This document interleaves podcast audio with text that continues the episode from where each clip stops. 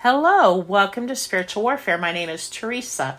I will be reading from the book by Jentezen Franklin Overcoming When You Feel Overwhelmed Five Steps to Surviving the Chaos of Life. Seasons of Struggle.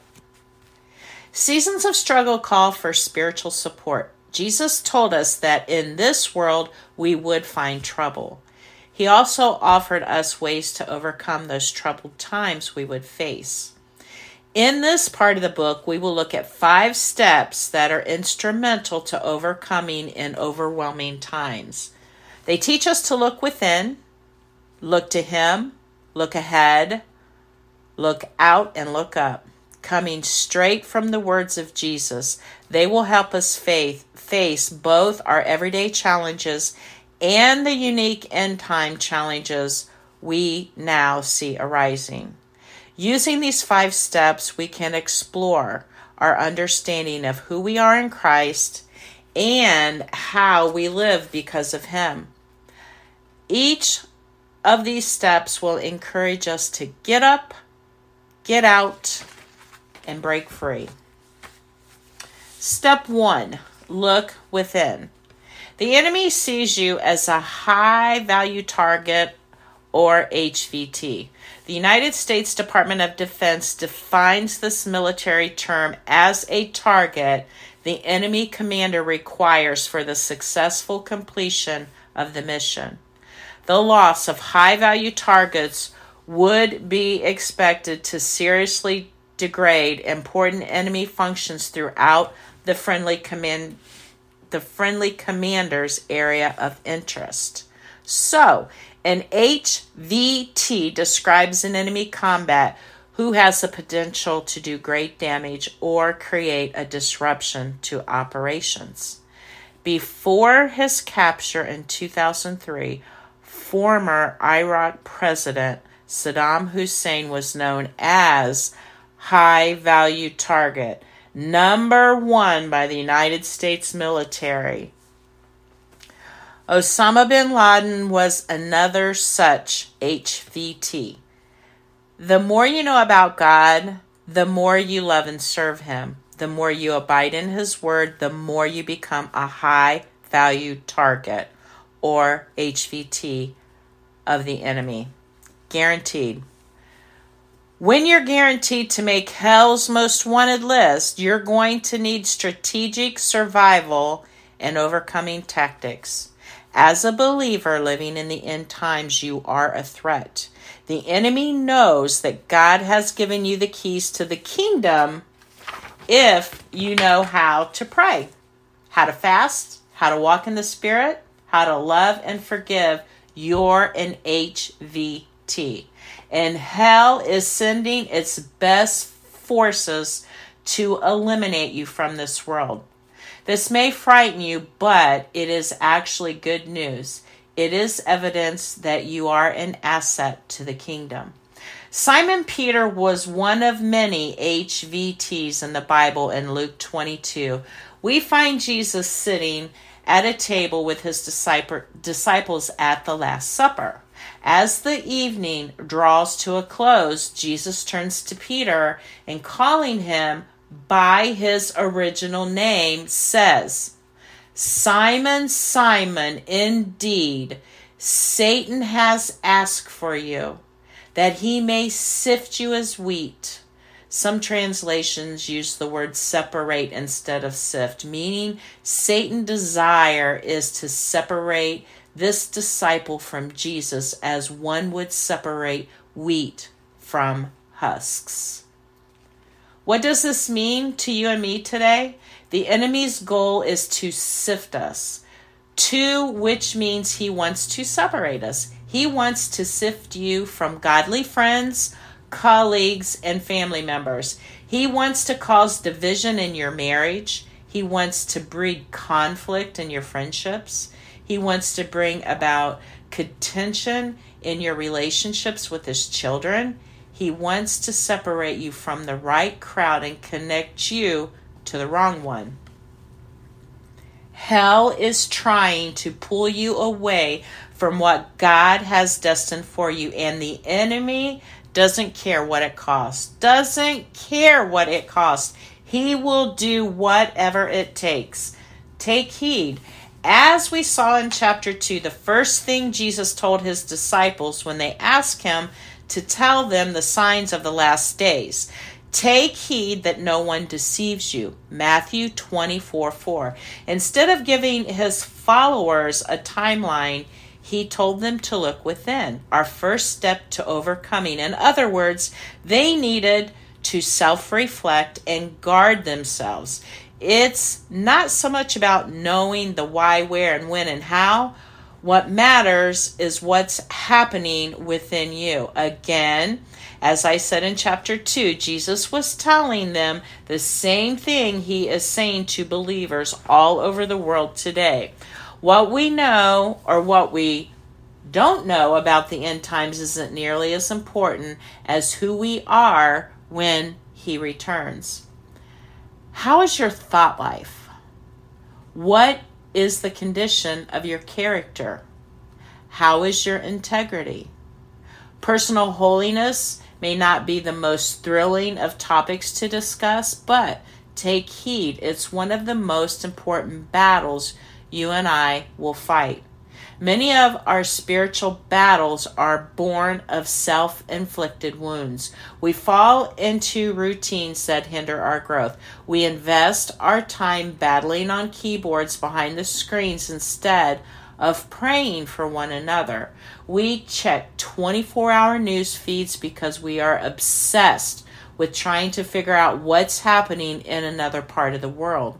We try to connect the dots of our world with end time prophecy in the Bible while our neighbor might not even know that we love Jesus. Here's a simple question How do we make looking within a priority? When you compare the amount of time you listened upon podcasts or scrolled through social media last week to the time you spent in God's Word. Which wins? Don't get so busy with entertainment, politics, personal finances, and problems that you lose track of one thing that God told you to guard yourself against. Be on your toes. Make godly choices. Your goal is to endure to the end and overcome in the areas in which you struggle. Know that what I like to call weapons of mass destruction will be thrown into your path to stop your forward momentum. Don't fall for them. Stay on guard. Look within. Take heed. Guard yourself. The number one responsibility of every man and woman to look within is found in an Old Testament story that takes place on a battlefield. As you can imagine, a battlefield breeds continuous chaos. In the Old Testament times, the battlefield was full of blaring horns, clashing swords, the thunder of rumbling chariots, bellowing battle cries, and the moans of dying soldiers. Every minute was crucial. Every action, every decision counted. Lives were at stake then. Now, in the spiritual battle you wage, your life is still at stake and the enemy is gunning for you. What can you do? Let's look within the story from 1 Kings 20 to find out. A soldier tells the king how he had been given explicit orders to guard a particular prisoner. The soldier had been warned that if by any means he is missing, your life shall be for his life, or else you shall pay a talent of silver. The soldier in this passage had one job. He was to guard what looked to be a prisoner. The King James Version says it this way Keep this man. The Hebrew word for keep is shamar, which means to hedge about, as with thorns, guard, generally to protect, attend to, etc. The original word captured the image of a sheepfold, a coral made out of thorn, bush, thorn bushes that shepherds used to protect their flocks from predators. The soldier was told not to get distracted and to protect the prisoner as he would a flock of his own sheep. When the battle was over and the king and the soldier crossed paths, the story took a dark turn. The soldier told the king that he had lost the prisoner. I find the resulting exchange between the king and the soldier fascinating. How could this happen? I imagine the king demanded. What was so important that it distracted you from keeping the one man that was most important? Explain yourself. I'm sure the king expected the soldier to have a legitimate excuse on hand. Maybe the king imagined the soldier had been held at sword point by an enemy and had no choice but to cut the prisoner loose. The soldier's response? Your servant was busy here and there. He wasn't lazy. He wasn't a terrible soldier. He was, however, attacked by weapons of mass destruction destruction. And it was severe. Since he had lost the prisoner, he would lose his life. Personal holiness is the battle of the 21st century believer in every life stage. As we seek holiness, we must take account of both our inner selves and our outer selves. Our outer self consists of the flesh and all the fleshly desires, and our inner self is the internal place in our hearts where the Holy Spirit is enthroned. We have to guard both our outer and inner selves with diligence. Our battlefield is the world we live in, along with the skirmishes we experience day by day in our hearts and our minds. Distraction is a powerful weapon that the enemy uses to remove our focus from what really matters. That we become more and more like Jesus every day. Just as the battlefield is noisy, so is the world. I'm not talking about the world at large, but the world we've constructed around our individual lives, including our social networks, our responsibilities, our hobbies, our passions, our pastimes, our mental health, and our physical priorities. The wonders of technology have turned us into screen zombies. We enroll our children in every activity under the sun. We overload our calendar and overload our margin. The things we do are not at all bad. Going to the gym a few times a week or watching your child kick the soccer ball around are good things. And social media can provide a wonderful means of connection with people when we're far away from them. But I find that as we saddle our days with nonstop activities, without intentionally guarding our inner selves, we empty our souls of what's most important. Busy here, busy there. This has to be done, that has to be done. As days turn into weeks, your focus gets lost in the cares of the day. It starts slowly. Soon you forget your given task is the battle. Your charge in the midst of your warfare with the enemy is to guard your relationship with Jesus. As believers, our number one assignment is to love the Lord our God with all of our mind, heart, and soul and strength. Next, we love our neighbor, everyone else. But this sacrificial act depends on us and our personal relationship with Jesus Christ. King Solomon expressed the importance of tending to our relationship with God in Song of Solomon 1 6. They made me the keeper of the vineyards, but my own vineyard I have not kept.